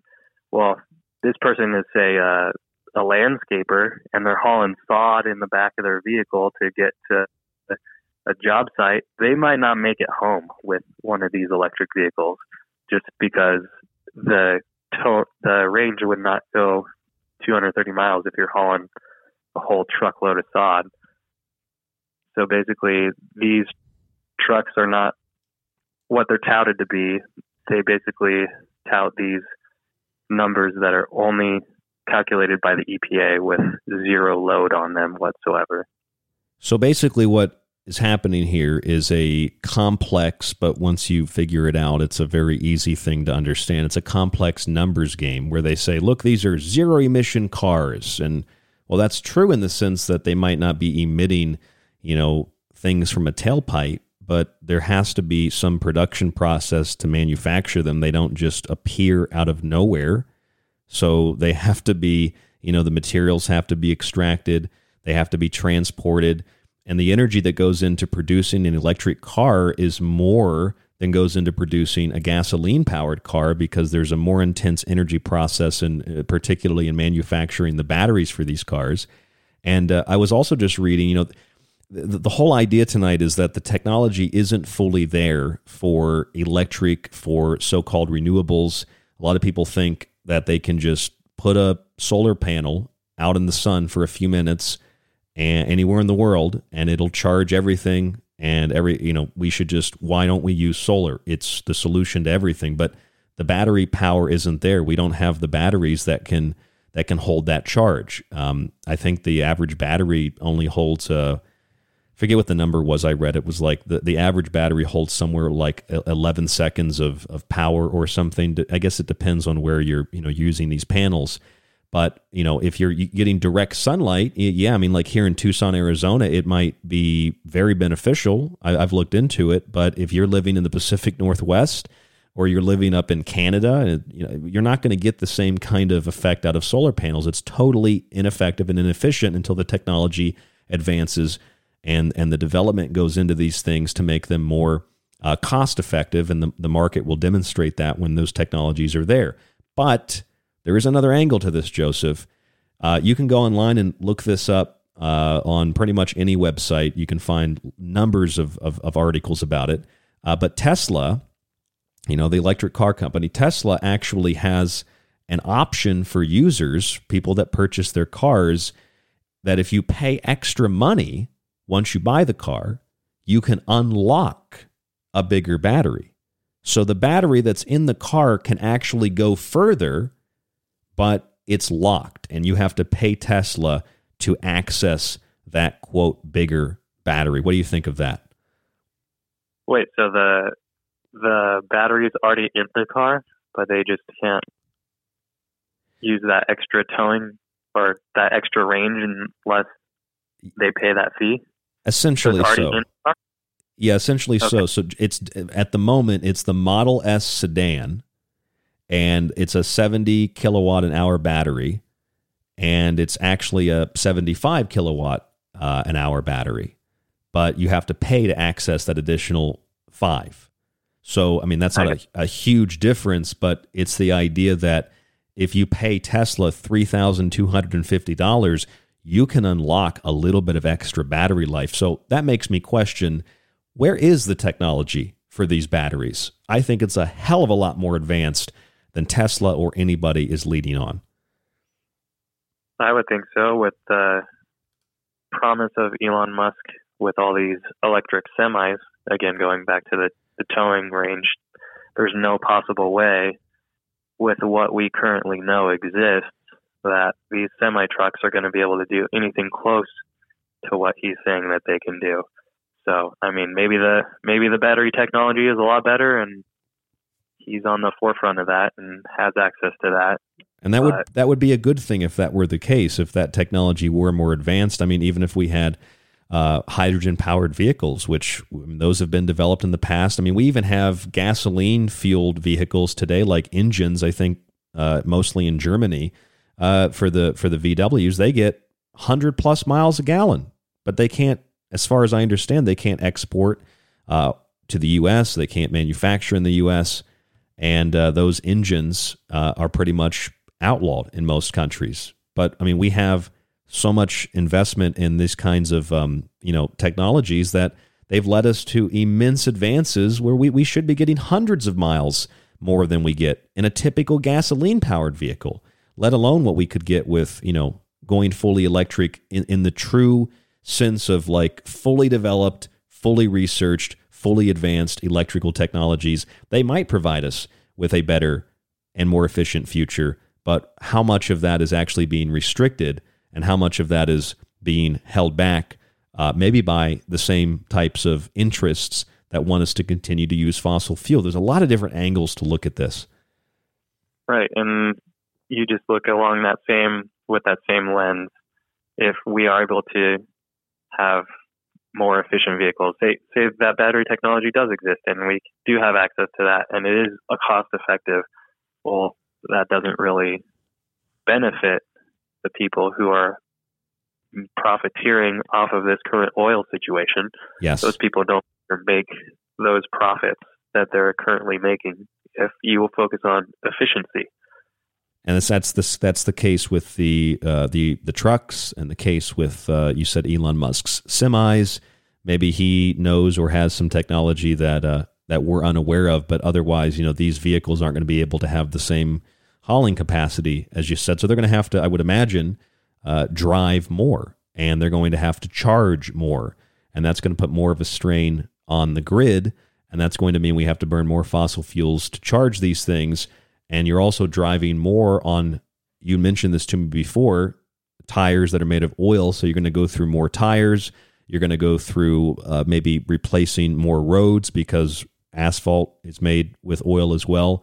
So, yeah, maybe we reduce emissions in the manufacture and use of a car by a, a handful of percent, but that handful of percent gets gobbled up and electric cars ultimately end up being more carbon spewing when you factor everything in than a gasoline powered vehicle. And that is the equivalent, I think, Joseph, of you know going to the store and thinking, you know what, I need to buy. I don't know, you need to buy like a new pair of pants, right? And you sit there and you look at the pants and you're like, all right, this pair of pants or this pair of shoes, let's use shoes. This pair of shoes is $100 this pair of shoes is $50. But you know, because you've had the experience before, if you buy those $50 shoes, they're going to fall apart in about six months. If you buy the $100 shoes, they're probably going to last a couple of years. Same kind of a thing. It's cheaper, it looks better, it feels better, you're saving money, but in the end, you're getting a less efficient and a less quality product. And that doesn't benefit us when we're talking about things like vehicles, especially. This isn't a pair of shoes. These are vehicles. This is transportation. This is the future of our civilization. And this needs to be taken, I think, a little bit more seriously than just simply putting billions of dollars into subsidies and giving wealthy people tax credits for having solar panels or electric cars when the average person can't afford to put gasoline in their car. Right. And the infrastructure is just not there. I mean, if the infrastructure was there and there was a charging station on every corner, that that might work. But even the practicality of that, you think about that, a charging station, you'd still have to wait, even with a rapid charger, you'd have to wait, according to Ford, 41 minutes to charge your your truck up to 80%. So, and if there's a line like at a gas station and you're to be you're to be waiting for that 40 minutes in front of you, and 40 minutes maybe there's a couple people in front of you. You could be there half a day, you could be there all day. Not to mention a lot of these chargers, they only output a certain amperage. So if you have one person plugged in, it could do, you know, the charge in 41 minutes, like Ford touts. Well, if you got two people plugged in, it's going to basically double that amount of time. So instead of waiting to get your charge in 40 minutes, you're going to be waiting an hour and 20 minutes to get that one charge. So, I mean, just the the feasibility and the practicality of a lot of this, even though there might be good intentions, the practicality of all of this doesn't make any sense with the way our current infrastructure is set up right now. And the IEA also wants there to be 130 million electric cars on the road by 2030. They always use that same date, which is, I think, impossible in the sense that it's totally impractical, totally improbable, because we've already spent billions on subsidies, billions on tax credits, and we only have about 5 million electric cars on the road. Is the last estimate that I checked. So even if you factored all this in and you got 130 million cars on the road that were electric, this would only reduce quote unquote carbon emissions by about 0.4%, which is pretty insignificant considering the ramifications of that. I'm Ryan Gable. This is The Secret Teachings. Joseph Lavelle with us this evening as our guest. More on fossil fools after this.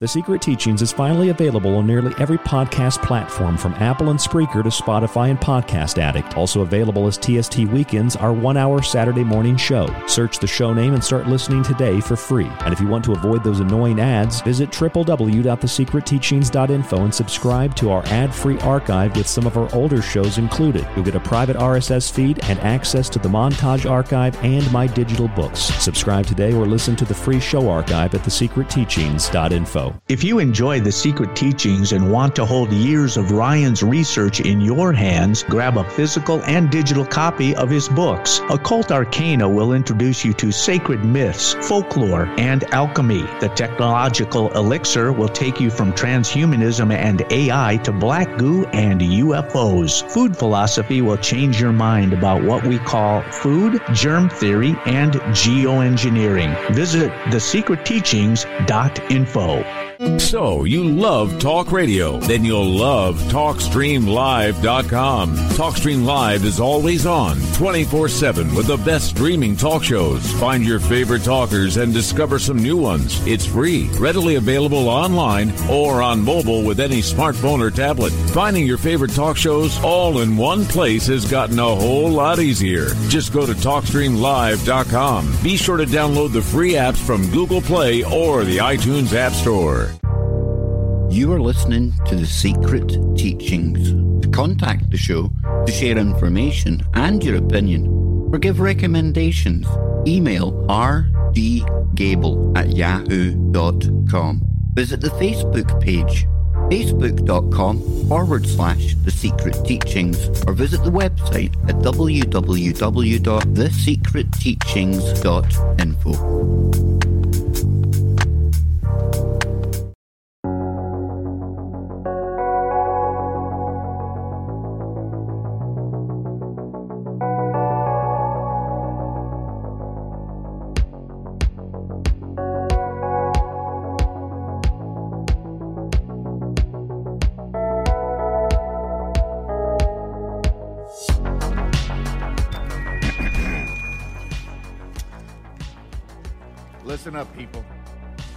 know a thing or two about extinction.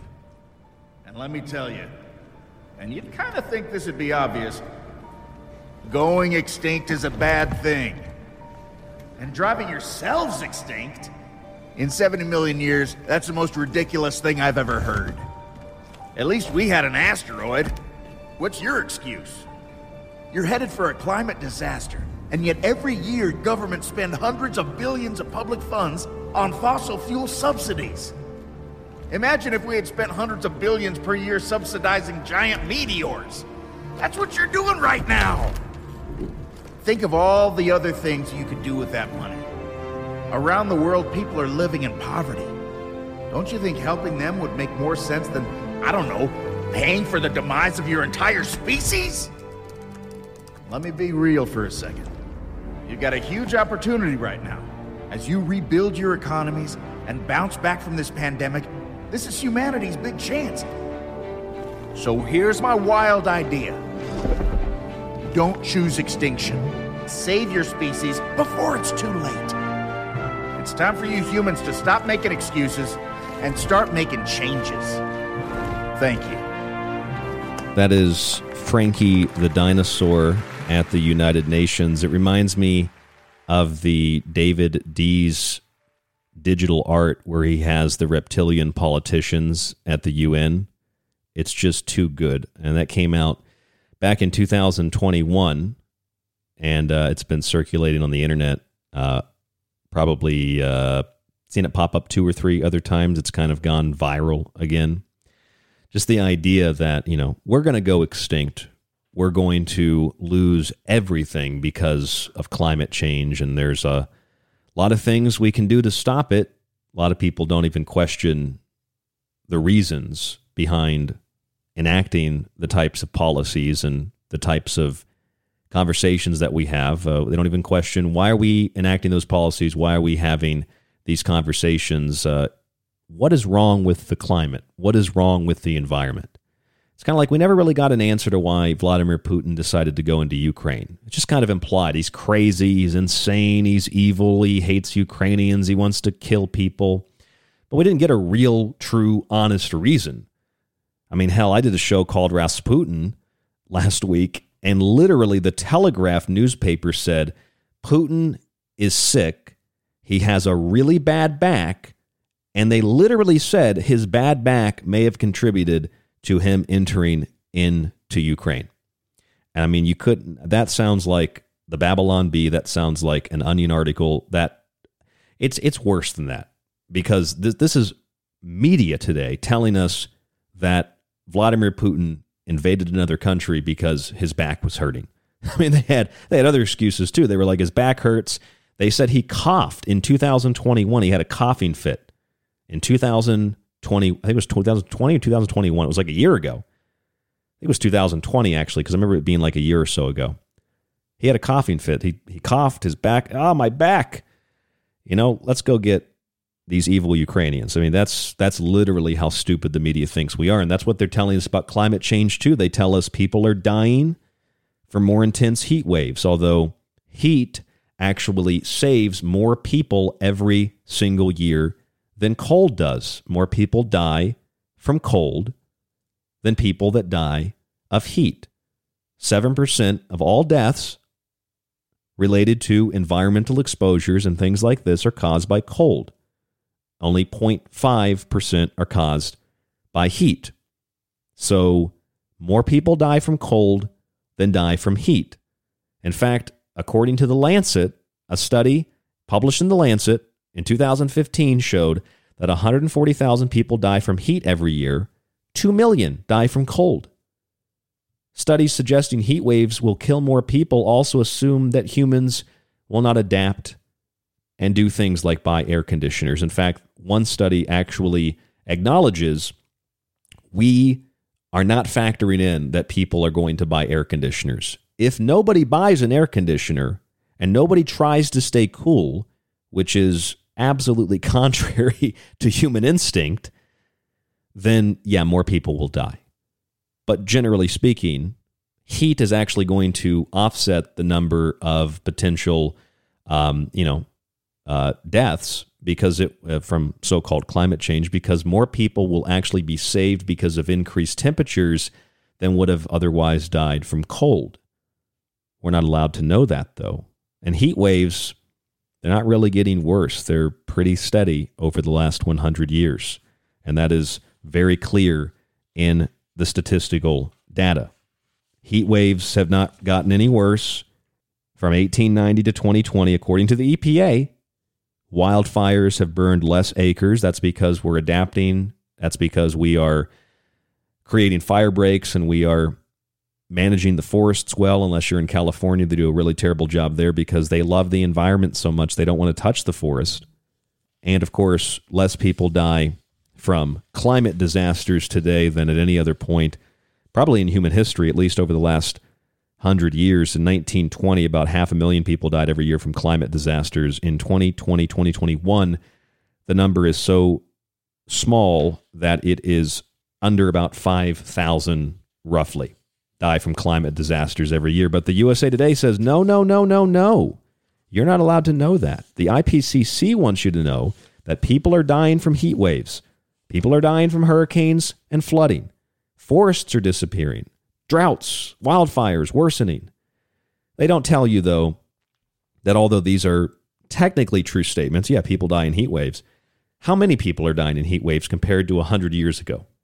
How many people are dying in floods compared to 100 years ago? They don't actually show you the data on how many people are dying and how it's devastating lives. They just imply that by suggesting prices for these disasters have increased, higher costs for fires and floods and storms. But there's a really simple explanation for that. And I learned this when I was living in Florida. That's where I'm from, St. Pete Beach. And we'd have storms come through, not even hurricanes.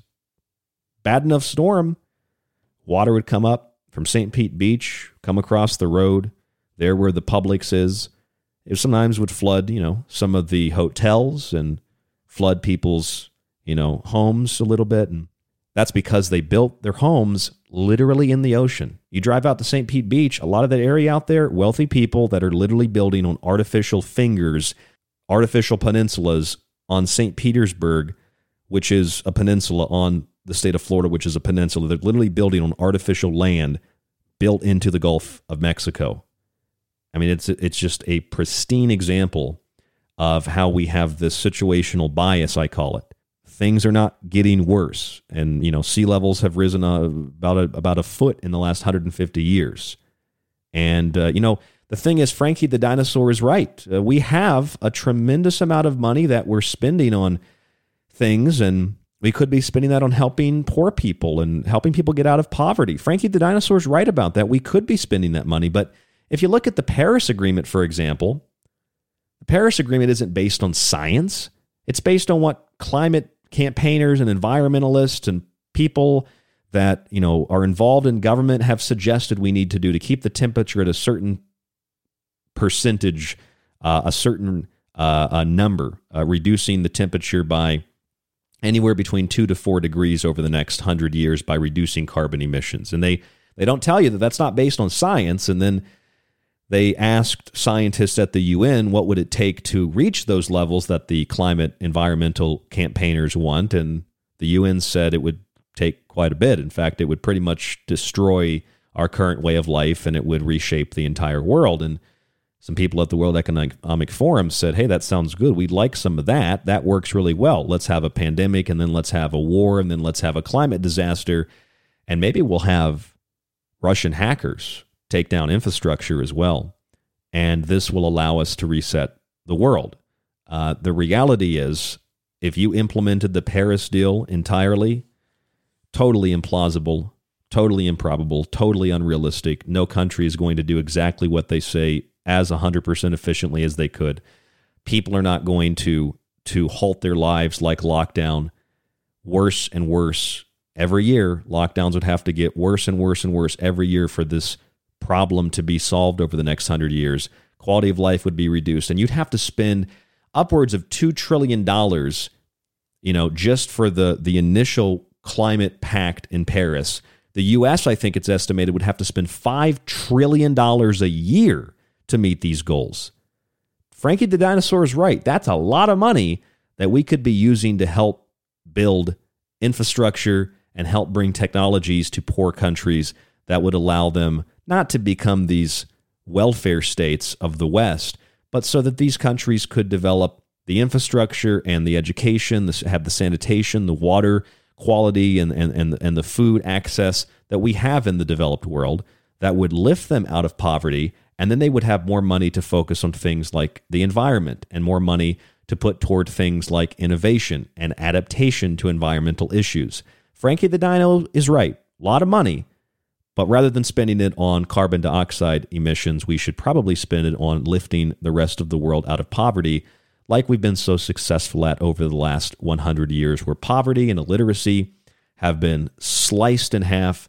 Our lifespans have more than doubled, and we have less deaths from natural disasters. We live longer, we have less disease, and we have more food than ever. And all the promises of economic social, cultural, and environmental disaster we've been promised since the 60s. None of it came true. And now they're pushing another one by 2030. We're all going to die. It's an extinction. Let's use all of our wealth to reshape the planet so we can save ourselves and not become the dinosaurs. And when you think about all of this, you know, uh, our, our guest this evening, Joseph Lavelle, when you think of this, Joseph, you think of all this money, all this time and effort we spend on this when we could be focused on other things.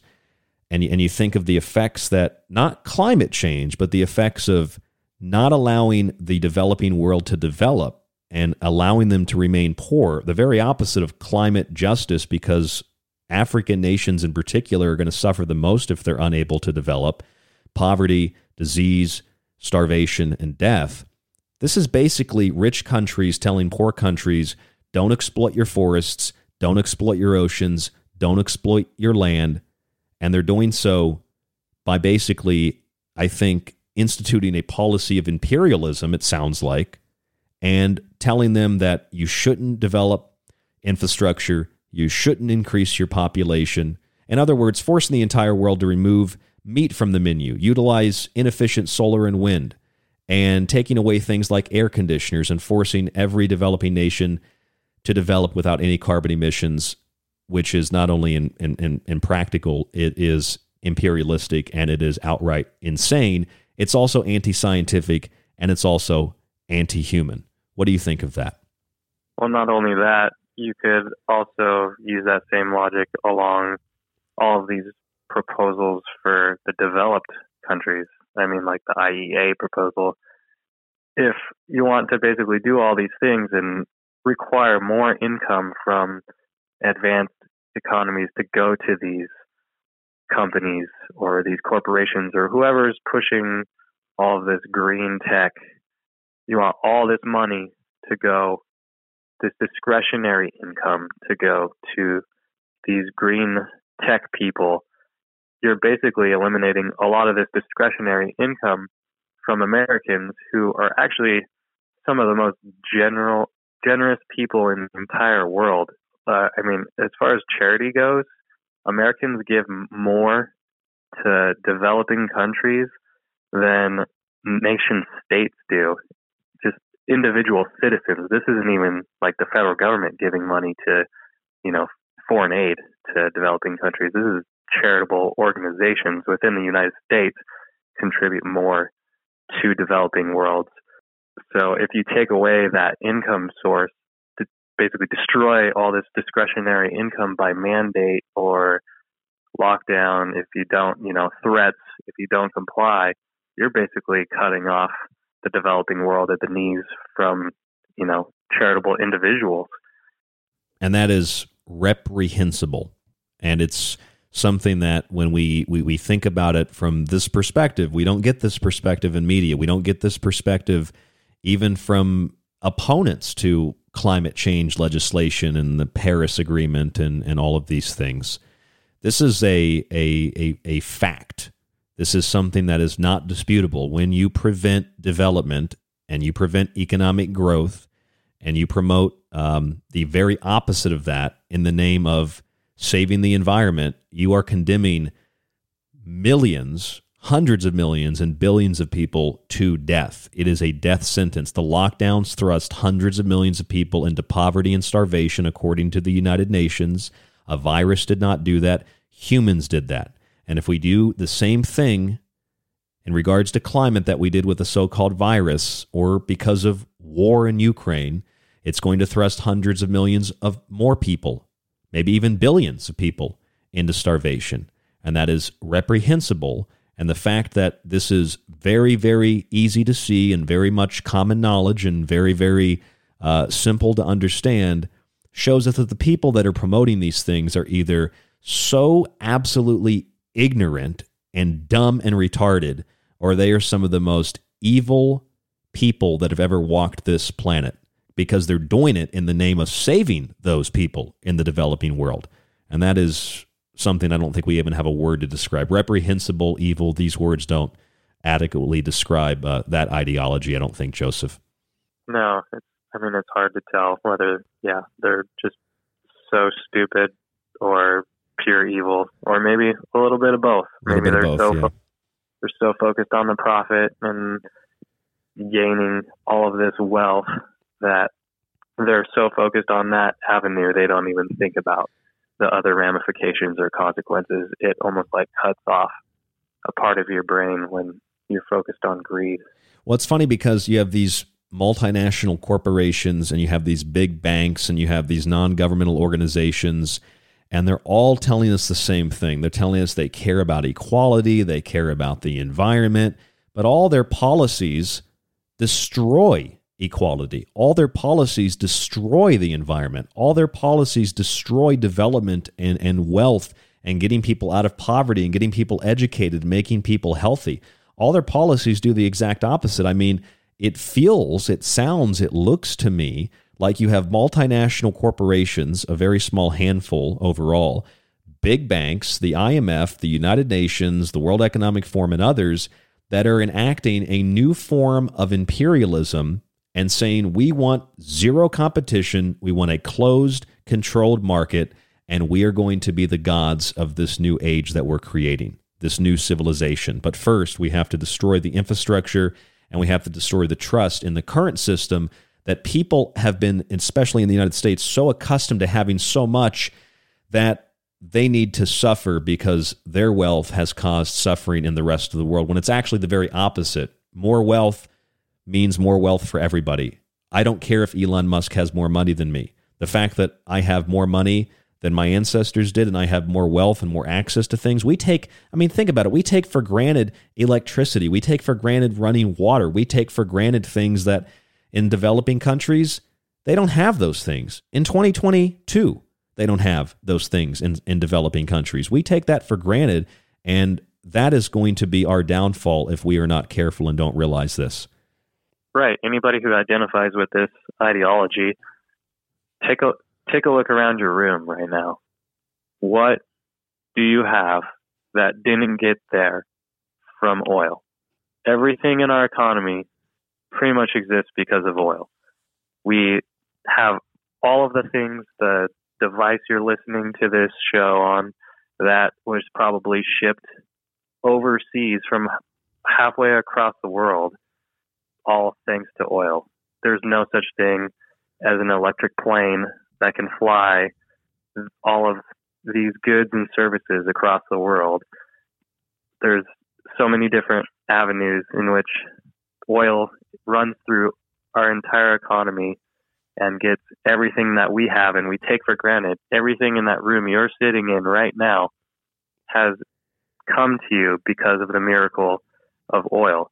And would we rather give everything up even the building that you're sitting in right now, just so that you could save the planet and maybe you'll be exposed to the elements and perish all for the good of the planet, which is totally in, in totally asinine. right. And that's that's the thing we we need that context and we need that perspective. These are things that that we're not told.